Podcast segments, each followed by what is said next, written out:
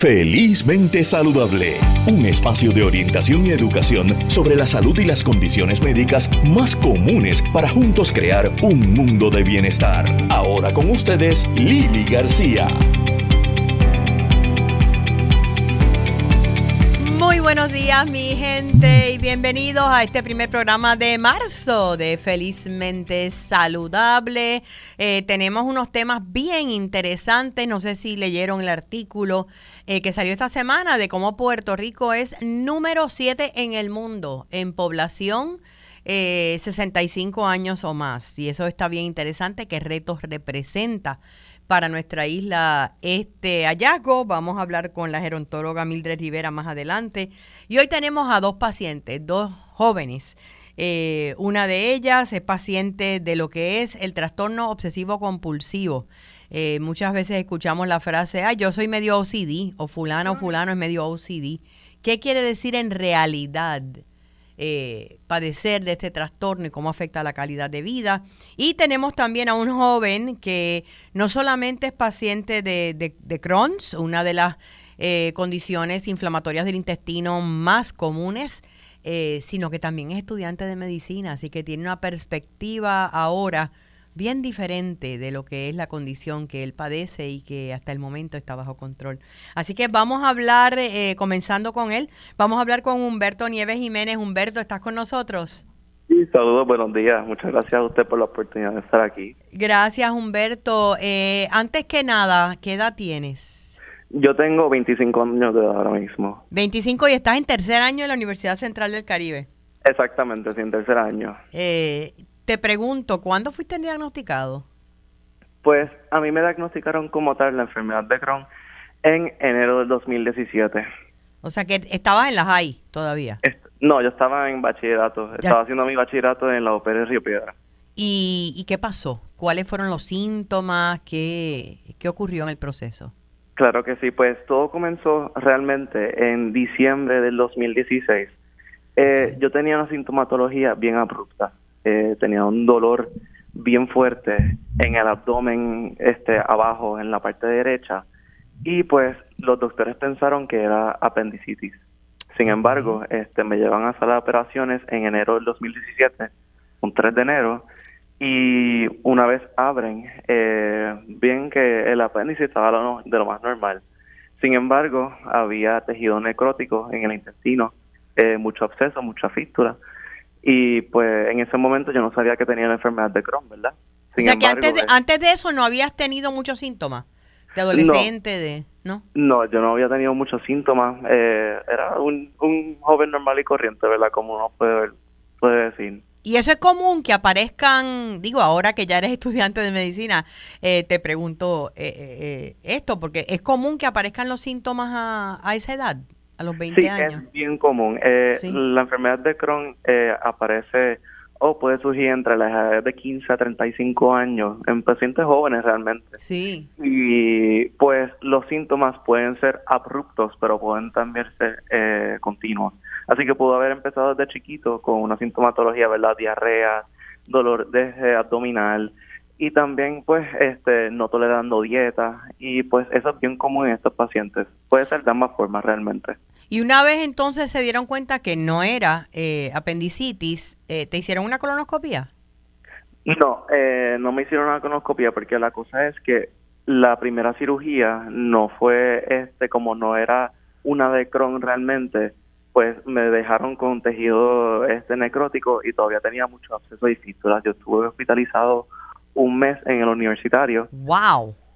Sí, este, para bajar la inflamación, y este, después de eso fue que me tuvieron que operar por una segunda vez en abril. Y pues ahí fue que me pudieron remover todo el intestino necrótico que quedaba, con todos los abscesos y las fístulas que había. Y ahí pues ya comencé el resto de la historia básicamente. Eh, cuando hablas de remover tejido necrótico, explícanos qué quiere decir eso. ¿Te cortaron parte del colon total? Eh, ¿Estás ostomizado, no? No, pues eh, lo que se quiere decir tejido necrótico es un tejido que este ya está dañado básicamente. Está muerto está, básicamente. Exacto, está enfermo, sí. está, está muerto. Y pues mi condición el tejido, el tejido necrótico estaba al final del intestino delgado, okay, donde lo que se conoce como el ilio. Entonces, pues me tuvieron que remover el ilio, parte del ilio, ¿verdad? Y también parte del intestino grueso, lo que es el colon, para prevenir que haya recurrencia y, ¿verdad?, salvar la parte del intestino que sigue sana. ¿Eso fue hace cuántos años ya? Eso fue hace sí, como cinco o seis años ya, básicamente. ¿Y de ahí qué ha pasado? Cuéntanos. Pues eh, al principio fue un shock, ¿verdad? Fue un impacto, porque realmente mi meta era llegar a ser médico y sigue siendo, ¿verdad?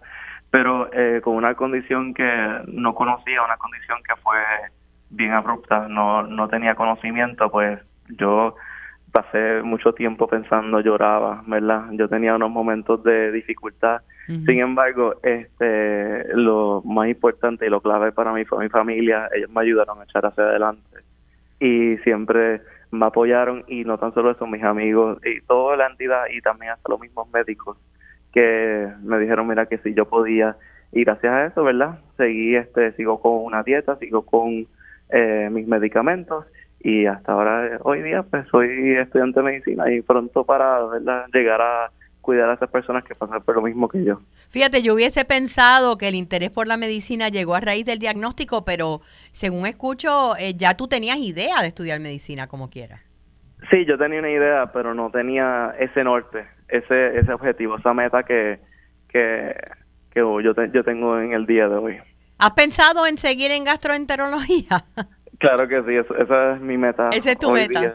Sí, esa es mi meta, porque realmente entiendo que lo que ocurrió eh, y lo que todavía tengo al día de hoy es un indicio, y eh, pues me da esa ese ese sentir de que yo yo entiendo lo que está pasando al paciente. Claro. Y quiero seguir ese rumbo. La doctora Torres ha sido, que es mi mentora. Sí.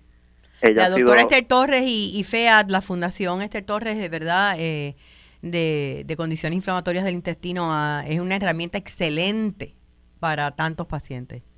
Sí, eh, ella ha sido una persona pura, una persona real. Ella ha sido una persona que me ha llevado y me ha encaminado hacia el, hacia donde quiero estar hoy día, y realmente ha sido una bendición. Yo quiero que nos expliques un poquito qué es el Crohn's, eh, a diferencia tal vez de la colitis ulcero, ulcerosa o ulcerativa, que es el, la otra condición inflamatoria más común en Puerto Rico. Eh, específicamente, ¿cuál es la diferencia? Sí, pues la enfermedad de Crohn es una enfermedad que afecta cualquier parte del tracto gastrointestinal, ya sea desde la boca hasta el ano. Okay. Eh, y realmente donde más ocurre es al final del intestino delgado, lo que se conoce como el ilio. Pues ahí es donde más realmente ocurre la, la enfermedad de Crohn, y puede afectar cualquier capa del intestino, así que se profundiza.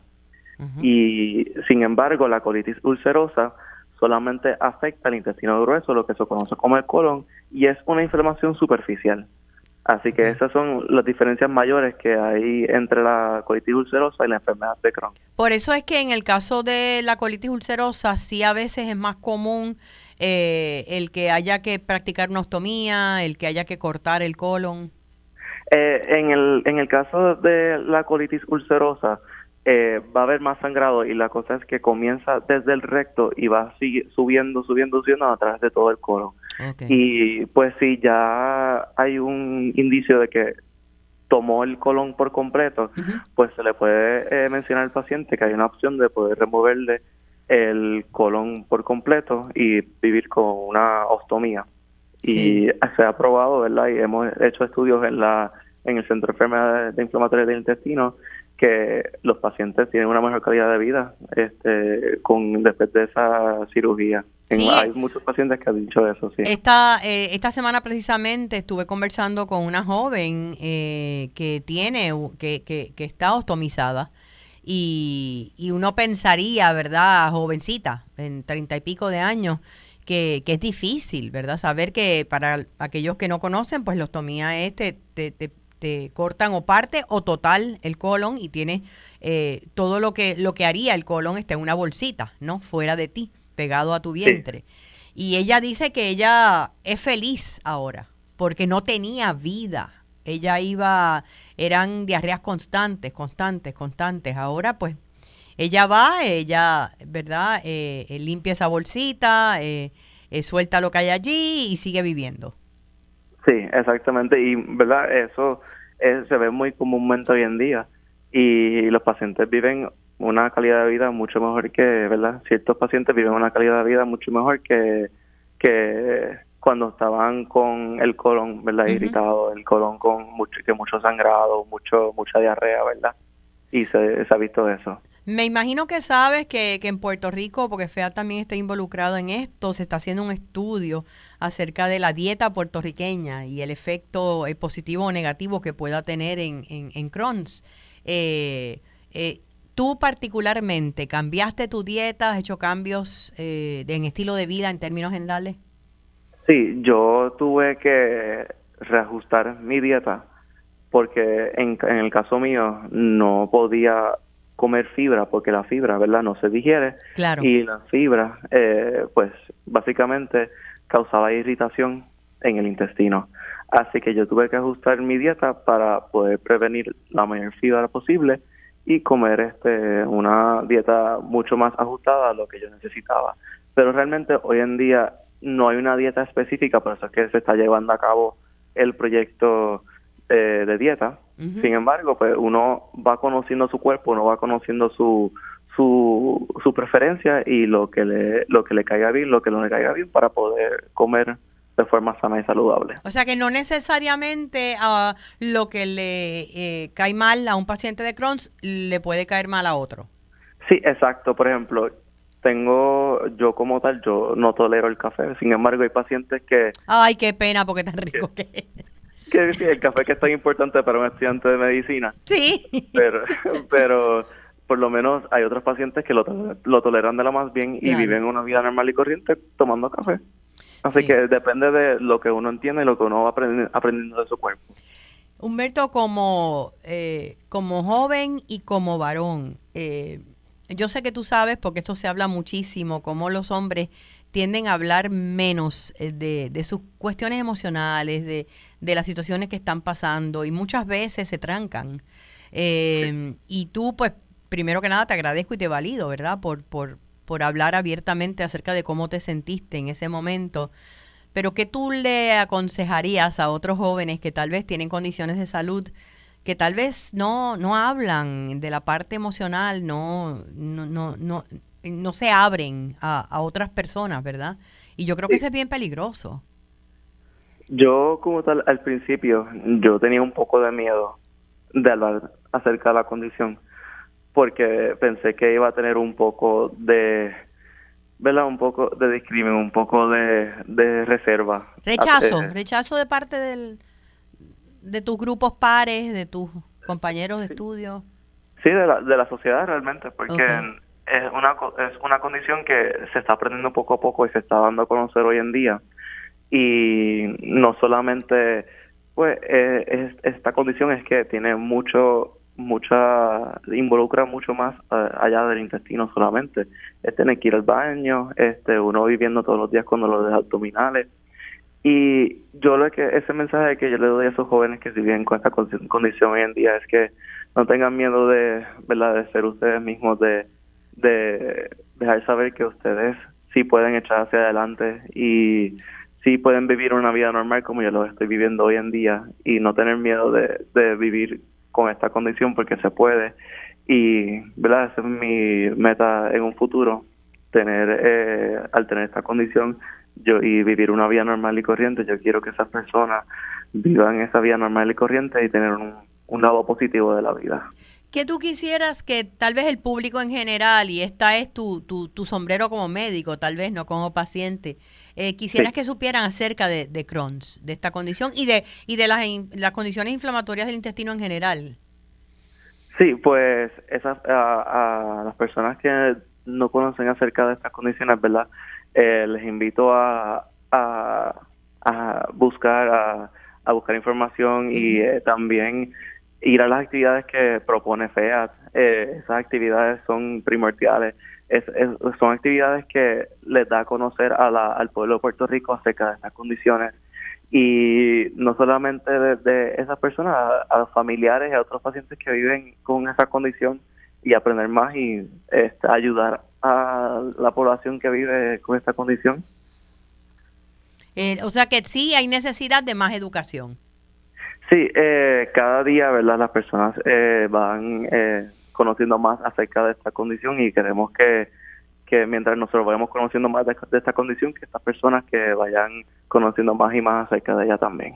FEAD, eh, la Fundación Esther Torres, eh, eh, tiene su página de Facebook, eh, ¿verdad?, donde puede conseguir el público para conectarse con ellos. Sí, también eh, está... está Facebook, eh, y la doctora Torres postea estudios, postea noticias de todo lo que es de, de lo que son las enfermedades inflamatorias del intestino, así que los invito a que accedan a la página también. Así que el mensaje es, si hay unos síntomas que son raros, eh, si eres menor, habla con tus padres, si eres adolescente, universitario, como en el caso, ¿verdad?, de, de Humberto cuando fue diagnosticado, Eh, busca ayuda y, y haz los ajustes en el cambio de estilo de vida, porque solamente con medicamentos eh, y procedimientos quirúrgicos no se puede tratar una, una condición como esta. Tiene que haber cambio. Sí, tiene que haber un cambio de, de vida, un, un reajuste, ¿verdad? Sin embargo, para eso están los médicos, este, son tremendos en, el, en la Universidad de Puerto Rico, Recinto de Ciencias Médicas, donde yo me veo, pues son tremendos, son eruditos, son unas personas que conocen un montón y van a ayudar en todo lo posible. Son los duros de la materia. Y a ti te, te deseo un éxito enorme en tu carrera, eh, que logres, eh, ¿verdad?, esa residencia en gastroenterología, que es lo que estás, eh, lo que quieres, porque vas a tener eh, un, un caudal de vivencias que puedes compartir también con tus pacientes en esa área. Muchísimas gracias a usted por la oportunidad y buen día. Gracias, Humberto Nieves, es joven estudiante de medicina de la Universidad Central del Caribe. Además de eso, también es paciente de Crohn's. Eh, vamos a hacer una pausa y regresamos en breve con más de Felizmente Saludable con Lili. Seguimos con más en Felizmente Saludable. Ahora con ustedes, Lili García.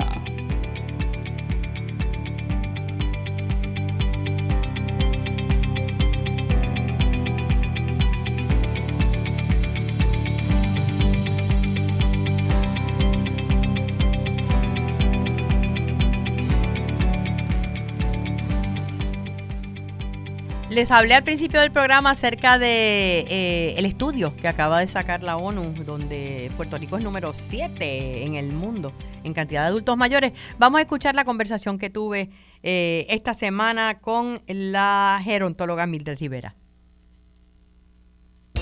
Benchi. Estamos buscando. De regreso a Felizmente Saludable con Lili. Como mencioné al inicio del programa, Eh, un reciente estudio de la ONU indica que Puerto Rico está en séptimo lugar en las naciones con eh, la mayor po- porcentaje de personas de sesenta y cinco años o más. ¿Qué implica esto? Eh, y cuán retante es a nivel económico, social, salubrista. Eh, tenemos con nosotros a Mildred Rivera. Ella es gerontóloga, además de decana de Desarrollo Institucional y de Planificación Estratégica de la Universidad Central del Caribe. Bienvenida, Mildred, nuevamente a Felizmente Saludable. Gracias por invitarme, Lili. Eh, saludos a ti y a todo tu público eh, Radio Escucha. ¿Te sorprendió cuando viste los resultados del estudio? Sí. ¿De verdad? Mira, yo llevo muchos años leyendo, estudiando, discutiendo, participando en actividades.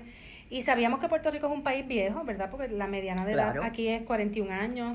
Eh, sabíamos que también que, el, que la población mayor es la de mayor, de más rápido crecimiento en Puerto Rico. Mira, todos esos datos, pero cuando tú dices, wow, séptimo en el mundo, es un poco fuerte. Uh-huh. Eh, porque nos comparan con países como Francia, Alemania, o sea, no es que nos están comparando con islitas. Nosotros estamos compitiendo con países enormes. Y de repente somos el séptimo país con, con la mayor cantidad de personas de sesenta y cinco años o más. ¿Japón es el primero? Sí, Japón es el primero. Una de las cosas que dice el informe es que de aquí al veinte cincuenta también va a haber un como un cambio, porque Japón va a estar tercero y China va a estar primero. O sea que en el mundo también se está dando un cambio en, en qué áreas es que hay más viejos o más, uh-huh, adultos mayores. Así que sorprende por, por, por la comparación, ¿verdad?, con países tan grandes como, como Argentina, como Perú, como otros países que, que son mucho más grandes que nosotros. Eh, y preocupa, es como me decía eh, Raúl Figueroa, el demógrafo, no me preocupa tanto que estemos envejeciendo, lo que me preocupa es que no nos estamos preparando. Eh, ahí es que está el detalle. Ese es el problema, porque si tú tienes una población, que ya tenemos una población donde hay menos gente eh, joven, hay gente, hay más gente adulta, tenemos una emigración que hemos tenido unos mov- movimientos de emigración fuerte de gente joven, tienes más gente sola, mayor, sola, con menos empleo, ¿verdad?, o más posibilidades, menos ingresos, con un sistema de salud que ya sabemos que tenemos unas deficiencias enormes, pues entonces tú tienes que... Como... Y, más, y más solos, porque muchos de sus hijos o nietos se han ido fuera de Puerto Rico. Exacto. Así que tú tienes que plantearte como líder en el país, o líderes en el país, ¿cómo yo voy a manejar esto? No es que sea terrible, es que hay que ajustarse. Claro. Porque hay muchos adultos mayores que son activos, que trabajan, que hacen voluntariado. Esa gente sigue estando activa en la economía. Tú tienes que ver cómo tú potencias eso. Uh-huh. Si yo voy a tener este país lleno de viejos, ok, pues entonces son los viejos los que van a trabajar, son los viejos los que van a cuidar a otros, son los viejos los que van a estar dando clases. O sea, ¿cómo yo preparo al país para que esa gente continúe activa? Como yo les facilito la vida por, por, por muchas cosas que conocemos. Si tú eres una persona, un adulto mayor, y tú tienes, y lamentablemente aquí en Puerto Rico la ley establece que un adulto mayor es una persona de sesenta años en adelante. No, ya yo estoy, ya estoy en el club. Y eso nos cae mal porque, ¿verdad?, antes teníamos esta visión de que una persona de sesenta años era bien vieja. Bueno, no, ahora los de sesenta están como coco. Mi y mamá siguen... tiene ochenta y cinco, cumple este mes, y ella abre el negocio de la familia todos los días con mi hermana. Sí, así que son personas que siguen activas, uh-huh, que están como coco, como yo digo. Así que tú dices, ok, yo tengo esta persona. A lo mejor tú no, porque tienes sesenta, pero a lo mejor el de sesenta y cinco decidió retirarse, bajar el nivel porque ya tiene el seguro social. Ok, ¿cómo yo le facilito a esa persona de sesenta y cinco años que tiene un ingreso probablemente no es muy alto, que continúe aportando en las áreas en las que necesitamos? Uh-huh. ¿Cómo yo le proveo transportación a la gente adulta mayor? También. ¿Cómo, cómo nosotros mejoramos los servicios al hogar? ¿Cómo nosotros me, nos aseguramos que esa gente... Tiene, eh, dis, disminuye los riesgos de un montón de enfermedades crónicas, eh, con una mayor actividad física, con mejor, uh-huh, nutrición, con, con eliminando el aislamiento? Ese, esa mirada de que tú tienes un millón y pico de personas o dos millones con estas necesidades es lo que se necesita. Okay. Tú tienes que planificar, no porque decir, ay Dios mío, es que tengo mucha gente mayor, mira qué difícil, ay. No, no, no, tengo mucha gente mayor, cómo yo voy a correr el país con toda esa población, que hay alguna que necesita ayuda, hay alguna que es dependiente, pero hay un montón que no, un montón de gente que está súper bien. Sí, yo de lo que mencionas veo que ha habido progreso, en términos de, por lo menos vemos muchísimos adultos mayores. Eh, el otro día estuve en una actividad de, de cardiología eh, en Plaza de las Américas, moderando y entrevistando médicos eh, para BeHealth, y, y allí se formó un... Ple, ple divino, con personas que están con diferentes, haciendo ejercicios, ya sea en el natatorio, con diferentes grupos del Departamento de Recreación y Deporte. Muchísimo adulto mayor bien activo. Bien, hay mucha gente haciendo muchas cosas y, y saludable, o manejando su salud, ¿verdad? No, no es que no tengas una condición, pero la maneja, pero la, la maneja. Controla, etcétera. Ahora que tú lo mencionas, tenemos a este grupo de gente súper activa, súper bien. Si yo como país tengo unas necesidades, ¿por qué yo no digo, bueno, cómo yo a este grupo que está súper bien, por qué yo no lo capacito, no lo intereso, no lo desarrollo para que entonces dé servicios voluntarios en otras áreas? También. Porque a lo mejor esa persona, que es esta mujer, ponle de sesenta y cinco años, sesenta y dos años, setenta años, que va a las patitas calientes a plaza, camina, se queda en plaza, desayuna, va a las tiendas, pero también eh, hace cosas para el hogar, para su familia, etcétera. A lo mejor esa persona tiene dos horas a la semana que puede hacer algo por otra persona, tres horas a la semana. O puede dar apoyo en una agencia, ponle una agencia pública, mira, hay una agencia pública que no tiene personal, que necesita servicios para archivar documentos o para atender los teléfonos. Claro. Pues a lo mejor tú tienes una persona que está disponible, pero la tienes que motivar, la tienes que organizar. Tiene que haber un sistema centralizado, uh-huh, y de planificación, donde tú puedas manejar los recursos del país. Y esos recursos cada vez más van a significar adultos mayores. Y una de las cosas también que por lo menos a mí me preocupa, porque lo veo alrededor mío y lo veo en mí, en mis hermanos. O sea, mami está bien ahora, pero yo no sé cómo va a estar bien. Eh, mi tía, tengo una tía de noventa y tres años que está activa, muy bien con sus achaques, pero... Eh, pero cada vez vamos a ser más los adultos mayores cuidando a adultos mayores. Eh, y sé que ustedes tienen una iniciativa en la Universidad Central del Caribe para, para ayudar, ¿verdad?, a, a, a adiestrar a, a, a nosotros en eh, cómo lo vamos a hacer. Eh, pero eso es bien preocupante, porque eh, es una tensión. Fíjate que antes tú te retirabas, te jubilabas, y es que chévere, ya tus hijos están grandes, los nietos, pues cuando quieras los cuidas. Pero ahora estamos, los jubilados están cuidando a sus padres. Sí. Eh, esa, esa iniciativa que se llama Una Mano al Cuidador, eh, es la tercera vez que la tenemos y ahora es presencial y, y tenemos varias fechas para que los cuidadores de familiares vayan a capacitarse. Y tengo que decir que va gente que, que cuida hasta tres personas. Cuida al papá, a la mamá, al hermano que tiene discapacidad, wow. O cuida a la abuela y cuida a la mamá.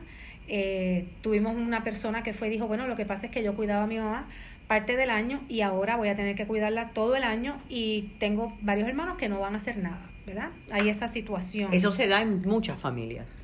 Que se da en muchas familias, así que el cuadro de eh, cuidadores que nosotros estamos recibiendo incluye gente que la realidad es que están bien eh, abacorados, ¿verdad? Tienen mucha responsabilidad y, y uh-huh. no hay servicios de apoyo. Es el problema. No es que tú no seas cuidadora, es que si tú tuvieras unos servicios de apoyo a nivel de comunidad, claro, pues la vida no es tan difícil.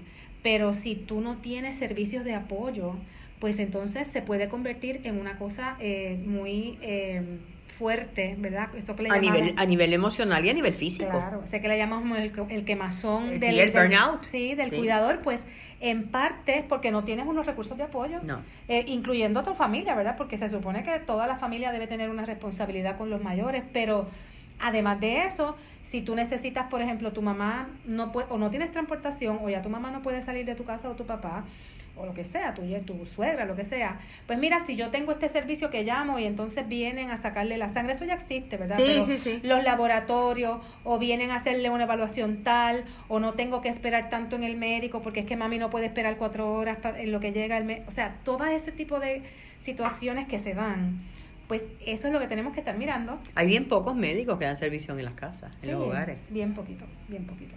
Y, y cada vez van a ser más necesarios, porque hablando de hogares, otro elemento que tal vez eh, debemos mirar es que aquí tenemos lo, las égidas y los hogares, pero ese hogar intermedio, donde tú puedes vivir solo o sola, pero necesitas alguien que te recuerde los medicamentos, un, un comedor eh, comunal para poder comer con otras personas y no tener que cocinar, ese tipo de cosas. Eso no existe. Sí. Y los pocos que hay son carísimos. Sí. Hay que replantearse en otros países... Porque, ¿verdad? Eso, eso no es un problema único de Puerto Rico y no. Este problema se repite en un montón de sitios. Y hay otros países que se plantean las cosas de manera distinta, para empezar porque tienen una realidad política diferente, ¿verdad? Eh, aquí es muy... Lo que pasa es que nosotros tenemos la situación de que por nuestra ciudadanía americana o estadounidense cogemos un avión y nos vamos. Uh-huh. Y yo resolví mi problema porque voy a generar más ingresos allá, voy a tener un mejor trabajo, etcétera. Pero atrás dejé a mis viejos. Y ellos se quedaron aquí. Eh, en otros países, cuando tienes una situación que es difícil salir, la gente resuelve en el país, porque es que no le queda de otra. No le queda de otra. Así que se han generado ideas diferentes con un presupuesto bien bajito, igual o peor que aquí, pero entonces se plantean las, las soluciones desde la comunidad. Y hay organizaciones y grupos de gente trabajando voluntariamente o con estipendio, que resuelven asuntos básicos que nosotros no, resol- no se resuelven a menos que le pagues a alguien. Sí. Entonces ahora no hay, mucha gente no tiene el dinero o no hay los recursos porque ahora también todo el mundo necesita empleados.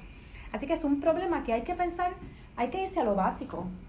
Oye, si no tenemos dinero, si no hay nada, ¿cuáles son los recursos que nos quedan? Pues los humanos, hay recursos humanos, hay que organizar a las comunidades, hay que volver a la comunidad.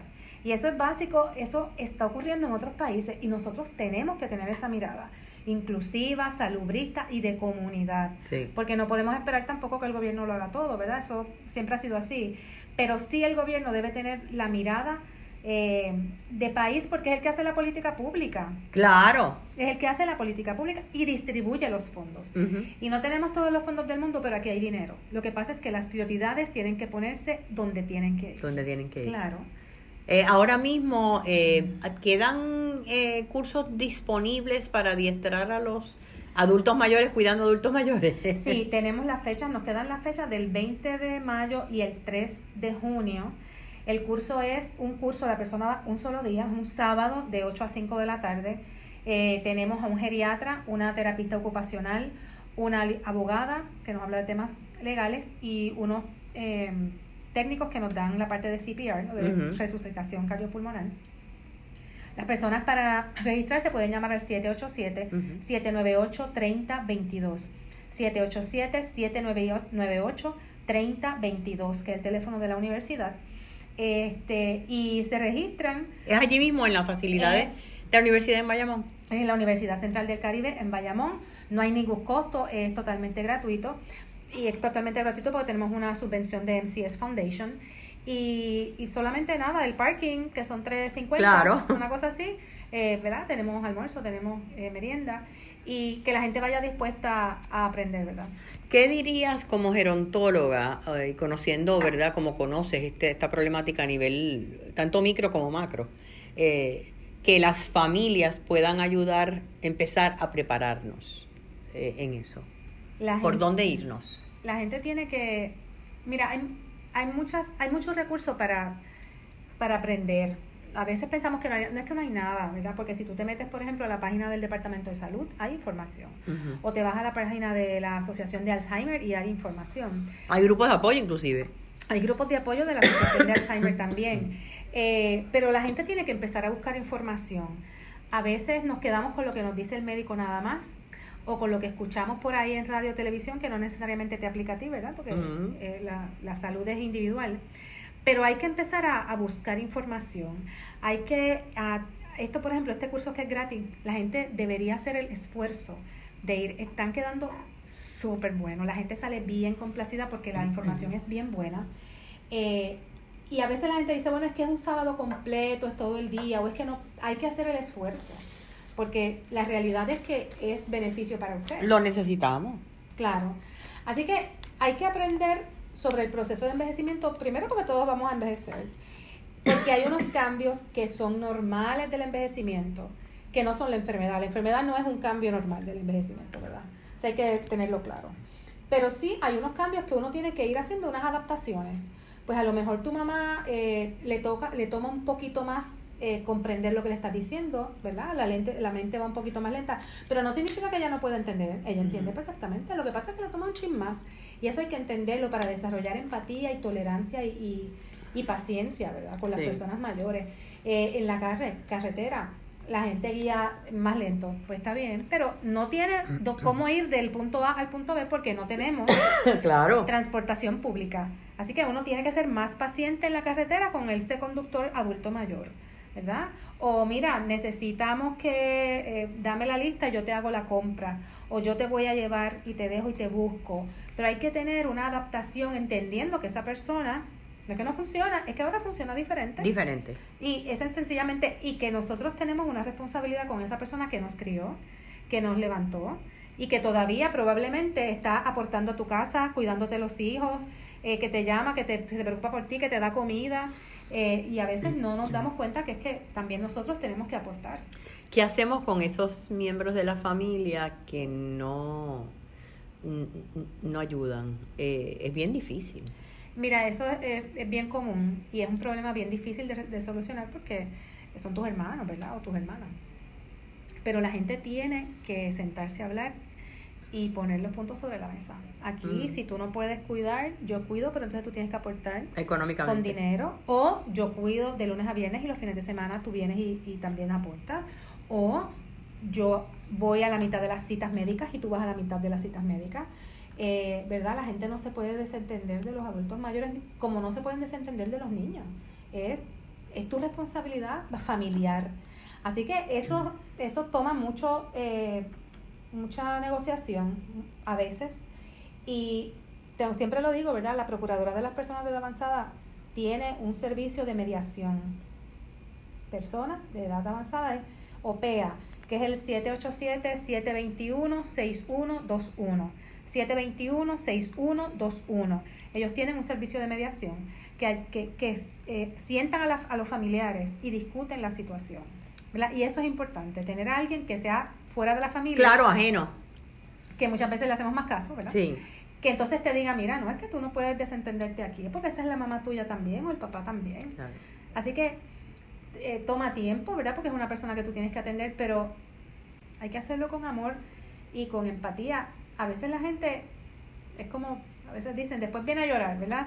Cuando se mueren, entonces, ay, Dios mío, pero es que, ¿qué hiciste cuando estaba vivo? ¿Qué hiciste cuando estaba vivo? Es cierto, y no, y desde la perspectiva de la tanatología, hace el duelo mucho más difícil. Exactamente. No es lo mismo un hijo o hija que fue excelente, que dio eh, su tiempo, esfuerzo, dinero para cuidar a ese padre o madre o abuela o tía, eh, que uno que no estuvo presente y de repente se muere, y entonces, ¿qué yo hice? Y muchas veces eh, tenemos la impresión equivocada del adulto mayor.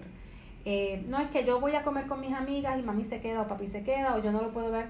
A lo mejor a, ti, a tu papá o tu mamá le encantaría que te lo llevaras. A comer con tus amigas. A, claro, a comer con tus amigas o, o a ir a las tiendas o a veces, mira, ven, te vamos a dar una vuelta por ahí o te, o te sientas a escucharla. A veces tenemos tanto ajoro y tanto trabajo que, hola, ¿cómo estás? ¿Estás bien? ¿Te tomaste las pastillas? ¿Comiste? ¿Qué sé yo? Que no me vamos, bye. Y a esa persona le encantaría que tú te quedaras quince minutos. Sin hablar, porque tal vez algo le está pasando a una amiga y ha hablado con ella por teléfono y te quiere contar. Sí, entonces se, se nos olvidan que, que son mayores, pero siguen siendo personas. Claro. Igual que cuando hay una persona que tiene un problema de memoria, ¿verdad? Alzheimer o cualquier otro tipo de demencia. Esa persona sigue siendo parte de tu familia. Entonces, a veces se nos olvida y, ah, no, es que él no puede, pues déjame sentarlo allá en lo que nosotros acá comemos, hablamos, vemos televisión. No, tú lo tienes que integrar porque sigue siendo parte de sigue tu familia, parte. Con una condición de salud mental, pero sigue siendo un ser humano y sigue siendo parte de la familia. Así que tenemos que tener una visión holística de que el, la vida es un continuo, ¿verdad? Y somos bebés, somos infantes, luego crecemos adultos, etcétera, y llegamos a adultos mayores, pero seguimos siendo personas. Y así queremos que nos traten y así debemos tratar los, a los que ya están ahí. Y yo el sábado pasado en el taller de, de cuidadores les decía, porque a veces peleamos con los papás o las mamás, y yo decía, ¿saben qué? A veces hay que ponerse los zapatos de ellos. Uh-huh. Porque hay que pensar si cuando tú tengas esa edad a ti te va a gustar que te digan esto de esta manera, claro, que te traten de controlar, ¿verdad? Porque también hay que respetar la autonomía de la persona. Importantísimo.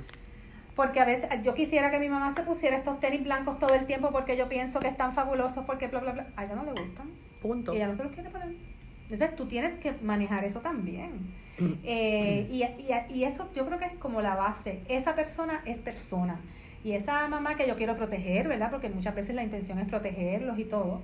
Pero es una persona que tiene sus preferencias, que tiene sus ideas, su forma de pensar, su manera en que la criaron. Y hay que respetarlo, hay que negociar un montón de cosas, pero tú tienes que pensar que es un ser humano. Sí. No, no cambió porque envejeció, porque cuando tú envejezcas tú no vas, tú vas tú a no seguir vas. siendo tú. Claro. Así que es también ese entendimiento de que esa otra persona eh, está en una etapa distinta a la tuya, pero la tienes que respetar y en este momento la tienes que apoyar más de lo que la apoyaste antes. Gracias, Mildred, de verdad, por arrojar luz a un tema que es tan difícil, tan pertinente, y que nos va a afectar a todos de alguna forma u otra. Y gracias a la Universidad Central del Caribe por el esfuerzo que están haciendo para, para potenciar, ¿verdad?, eh, eh, todo lo que necesitamos aprender eh, para cuidar a los adultos mayores. Gracias a ti por darme la oportunidad. Y continuamos en Felizmente Saludable con Lili. Antes de irnos a la pausa, quería comentar acerca de una un estudio que salió esta semana pasada y que tiene a muchas personas preocupadas, muchas personas que como yo usan sustitutos del azúcar, ¿verdad? Con, con la idea de no de no consumir, ¿verdad?, tanta azúcar, tanta glucosa, eh, y usamos productos que están derivados de la planta stevia, que stevia es un Es un nombre comercial, pero también es el nombre de una planta encontrada en Sudamérica. Eh, eh, es una, un sustituto del azúcar completamente natural, pero ¿qué ocurre? Eh, cuando tú lo, lo pruebas, es doscientas veces más dulce que el azúcar, y por lo tanto, para amortiguar el golpe, pues se utiliza mezclada con otros ingredientes. Y es uno de estos ingredientes es el que acaba de relacionarse en un estudio eh, con eh, ataques al corazón e inclusive coágulos de sangre. Estoy hablando de eritrinol, eritritol, eritritol. El eritritol es este ingrediente que se le añade, ¿verdad?, a, a la planta stevia en muchísimos productos para eh, hacerla parecer mucho más al azúcar. Entonces, ¿qué ocurre? Que se hizo este estudio con cerca de cuatro mil eh, personas de Estados Unidos y de Europa, y, y el estudio indicó que aquellos que tenían más concentración de este sustituto de azúcar en la sangre tenían más probabilidades de tener derrames o tener ataques cardíacos. Inclusive se, se hizo también una prueba con, con ratas eh, y se esta, esta prueba promueve aparentemente los coágulos. Pero, pero, la buena noticia es que todavía esto no es como que si estás usando cualquier derivado de la stevia eh, te va a dar un ataque al corazón. Esto es una cosa acumulativa. Todas las personas en el estudio tenían predisposición porque tenían enfermedades cardíacas o tenían diabetes o cualquier otra información. Se necesitan mucho más estudios. Lo eh, positivo en esto es que eh, sí hay suplementos con stevia que no tienen necesariamente eritritol, así es que es cuestión de que leas la etiqueta, búscalo. Si tiene este aditamento, por el momento no lo uses hasta que se hagan nuevos estudios, eso es lo que se está recomendando, pero eso no quiere decir que no lo puedes usar nunca, un de vez en cuando siempre es posible. Vamos a hacer una pausa y regresamos en breve para hablar un poquito de lo que es el O C D o el, el trastorno obsesivo compulsivo. Ya volvemos. Seguimos con más en Felizmente Saludable. Ahora con ustedes, Lili García. Bueno, todos nosotros tenemos manías, tenemos compulsiones, tenemos eh, eh, cositas que hacemos a veces porque eh, pues porque nos hemos acostumbrado a hacerlas o porque son supersticiones o lo que sea. Hay una diferencia entre ese tipo de actividad, ya sea eh, eh, compulsiones mentales o, o, o actividades físicas, a cuando ya se convierte en un trastorno que afecta tu calidad de vida y te trastoca el vivir. Eh, tenemos a una joven que ha pasado por eso. Hoy es consejera profesional certificada y está terminando su doctorado eh, en psicología. Y ella quiere hablar acerca de su experiencia y te agradecemos, María Torres Marrero, que estés con nosotros en Felizmente Saludable con Lili. Muy buenos días. ¿Cómo estás, María? Buenos días, Lili, saludos a ti y a todos los radios escuchan. María, ¿cómo comenzó? Eh, eres joven, tienes veintiséis años, ¿verdad? cuarenta y uno. cuarenta y uno, ay, yo te cambié la edad, mira, qué chula yo. Eh, sí, pero sigue siendo joven, perdóname, eh, bien joven. Eh, ¿Cuándo te diagnosticaron a ti eh, el trastorno obsesivo-compulsivo? ¿Y qué, cuál era el comportamiento que tú notaste que te robaba calidad? Pues mira, Lili, yo inicié como para el año mil novecientos noventa y nueve con estos, ¿verdad? Con estos pensamientos, con estos, ¿verdad? Con estos miedos. Pero en aquel momento yo no podía reconocer que mis obsesiones se debían a un trastorno. Okay. Así que tú lo entendías como que era algo normal. No, pensaba que eso era una cosa fatal que me estaba sucediendo. Okay. O sea que, y ni siquiera pues podía reconocer qué exactamente era lo que me estaba pasando por el contenido de lo que eran esas obsesiones. Y en ese momento, si mal no recuerdo cuando conversamos, tenía que ver con tu fe, con tu práctica espiritual, con la religión. Sí, lo que sucede es que existen diferentes manifestaciones, por no decir subtipo del trastorno obsesivo compulsivo, en que una persona, pues, ¿verdad?, se puede enfocar, vamos a decir así. Entonces, en ese sentido... Sí, uno, aquel... uno eh, perdona que te interrumpa, generalmente sí. La gente piensa en las personas que tienen que volver a su casa constantemente, compulsivamente, porque piensan que dejaron algo encendido, eh, que se tienen que lavar las manos o que tienen que limpiar compulsivamente. En tu caso, no era eso. No, en mi caso no era eso. ¿Y, y cómo descubriste entonces que era eh, un, una compulsión?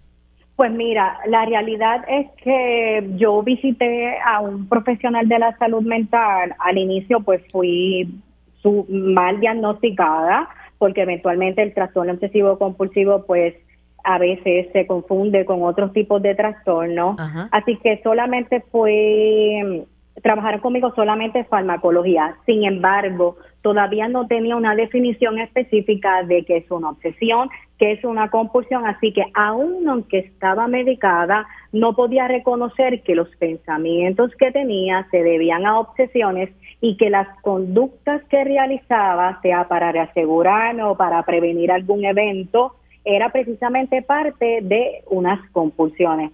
Así que cuando un paciente o una persona con trastorno obsesivo compulsivo no conoce que esto es parte de lo que es este ciclo del trastorno obsesivo compulsivo, independientemente que reciba farmacología, si todavía no, no sabe acerca de lo que es este círculo vicioso, la persona continúa con este ciclo. Así okay. que no es hasta que voy a otro profesional que me dice, tienes T O C y eventualmente pues una depresión severa, porque a mí me causó mucha tristeza saber que yo tenía un problema de salud mental en aquel momento. Entonces comenzó a utilizar farmacología conmigo, pero yo continuaba con los mismos rituales, con las, mis, okay. con las mismas compulsiones. ¿Aún con el medicamento? Aún con el medicamento, exacto, porque trabajo solamente lo que era farmacología, la terapia hablada, pero no el modelo cognitivo-conductual, que es con la terapia de exposición y prevención de respuesta. Así que conocí a un profesional, a un psiquiatra, que es el doctor Rafael García Valcena, y él comenzó a trabajar conmigo lo que es la terapia cognitiva-conductual.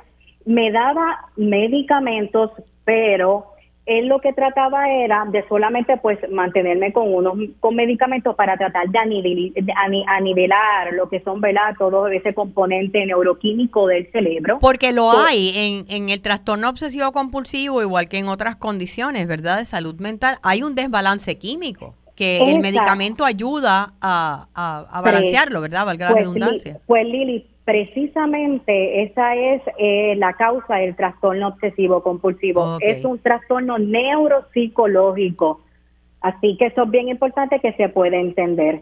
Entonces, él comenzó también a utilizar conmigo, a hablarme acerca de lo que envolvía la terapia de exposición y prevención de respuesta.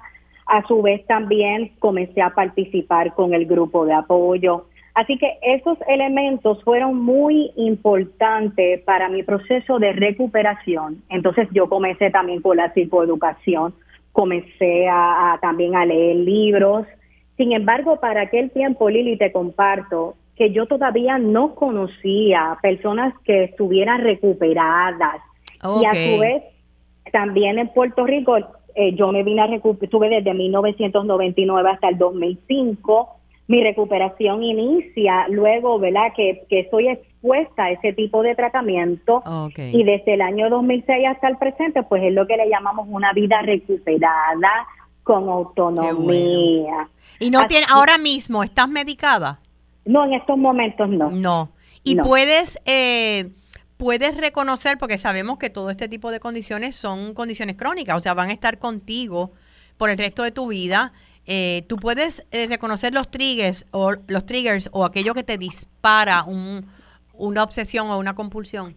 Pues mira, pre, pues mira, precisamente eso es de lo que se trata cuando uno pasa por un entrenamiento cognitivo-conductual Ajá. en exposición y prevención de respuesta, porque parte de ese proceso es poder reconocer cuáles son esos detonantes, qué son esas cosas que exacerban mis obsesiones y mis compulsiones. Y una vez que ya uno comienza a reconocer y entender el ciclo, qué es lo que está pasando por mi mente, uh-huh. entonces uno comienza a tener el control de la condición.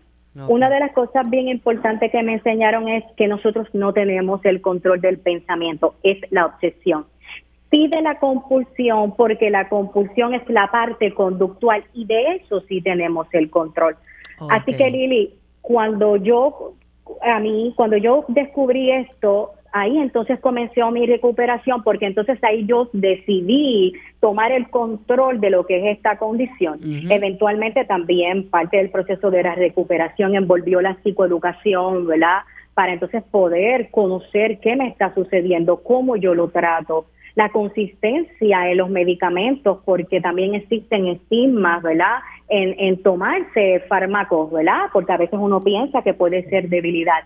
Sin embargo, el poder reconocer que es una enfermedad con un componente biológico, ¿verdad?, y el poder reconocer que hay ciertos medicamentos que pueden ayudar a que ese mensaje y ese cerebro, ¿verdad?, llegue a... ¿verdad? Ese mensaje llegue al cerebro, claro. Exacto. Y que y que ese pensamiento comience a funcionar, ¿verdad?, de, de una manera sí. correcta y no rebotar. Ahí fue cuando entonces yo dije, ¿verdad?, no me importa lo que muchas personas puedan decir respecto a la medicación, porque también recibía como que, ¿verdad?, muchos mensajes de que o puede ser debilidad o porque tú tomas medicamentos, si tú eres una persona de fe. Seguro, Así, seguro. Entonces, sí, sí, sí. Y entonces, la fe es maravillosa, pero también tienes que entender que eh, que la parte bioquímica es necesaria. Bioquímica es necesaria. Y a su vez también, ¿verdad?, este, ¿quién le dio el don y el entendimiento a los doctores, ¿verdad? Para Así poder, que, claro, para, para crear poder, eso, esa alternativa. Para crearlo. Sé que para ti fue bien importante eh, el grupo de apoyo que formó el doctor García Dárcenas, que ya, ya él eh, está retirado, eh, y sé que tú tienes interés, ¿verdad? Ahora como también eres consejera ya profesional certificada, tienes certificaciones en esta condición, sí. eh, eh, Eso va a venir, el fundar un grupo de apoyo, porque tú sabes lo necesario que son estos grupos. Pues pues mira, Lili, te comparto que durante ese proceso, durante todos esos años, pues eventualmente como yo seguí psicoeducándome, ¿verdad?, tomé mi certificación en terapia cognitiva conductual, también pues estoy certificada por el Behavior Therapy Training Institute, en, ¿verdad?, en terapia de exposición y prevención de respuesta. Pues entonces en esa parte, pues ayudaba mucho lo que era la psicoeducación en el grupo. Así que he estado interesada en abrir un grupo. Tengo muchas personas que, ¿verdad?, que quieren que lo haga. Lo que sucede es que para el tiempo de la pandemia, pues reunirse de manera presencial. Sí, es bien difícil. Ahora, pero descubrimos que reunir a través de Zoom también sí. es excelente alternativa, porque puedes tener personas no solamente de toda la isla de Puerto Rico, sino de fuera de sí. Puerto Rico que nos están escuchando y viendo sí. ahora. Sí, entonces estoy en ese proceso y a través, ¿verdad?, como mi formación como consejera profesional licenciada, sabes que es lo que la terapia de grupo es uno, ¿verdad?, de, de los componentes bien importantes de nuestra profesión, y máxime, ¿verdad?, que tengo esa preparación, esas especialidades, estaba considerando en un futuro no muy lejano crear alguna propuesta, ¿verdad?, en ese sentido de consejería grupal, pero ya entonces eso eh, sería muy diferente a lo que es un grupo de apoyo. Seguro, eh, consejería grupal como quiera. Es excelente y es una, claro. una maravillosa alternativa. Eh, sí. Sé también que tienes una página eh, que la vas a reactivar, no sé si ya lo has hecho. Sí, la página de Talk Puerto Rico. Talk Puerto comparto, Rico, en sí, Facebook. En Facebook, sí. Lili, y también te comparto que tuve la oportunidad de ser oradora en la Conferencia Internacional de O C D y uno de mis temas en los grupos de discusión Ajá. comunitaria era precisamente eso, la importancia de los grupos de apoyo en el proceso de recuperación. Sí. Así que eso es fundamental. Es fundamental, y aquellos que nos están escuchando, que conocen personas, si tú eres paciente, si tienes algún familiar, eh, eso es bien importante entender que esto no es una changuería, como decimos no. aquí en Puerto Rico, que es una condición que te puede restar mucha fe, mucha felicidad, mucha calidad de vida, y te puede llevar una depresión, como fue en el caso de María, que ella, pues, el no poder manejar esto, pues la llevó a una depresión severa también. Así que eh, te agradezco, María eh, Torres, ella eh, paciente de, de T O C o O C D, ya re, en recuperación, y, y que siga con la buena labor y cabildeando a favor de los pacientes y brindándoles lo que necesitan. Gracias, Lili, Lili, por tu tiempo. Gracias, María, gracias. Bueno, y antes de cerrar, quiero recordarles que eh, tengo eh, mi aplicación para aquellos que quieran uh, relajarse un poquito a través de la aplicación a los celulares, Respira con Lili. La puedes bajar desde tu App Store o desde Google Play. Y buenas noticias para aquellos que ya están eh, eh, registrados eh, ya este mes, ya subieron nuevas meditaciones y nuevas columnas mías grabadas en mi voz, así que pueden accederlo, Respira con Lili, a través de sus aplicaciones, eh, digo, una aplicación para sus eh, celulares o teléfonos inteligentes. Muchísimas gracias, gracias por acompañarnos. Recuerden siempre que la felicidad es una decisión personal y que tengan una semana feliz y sobre todo saludable.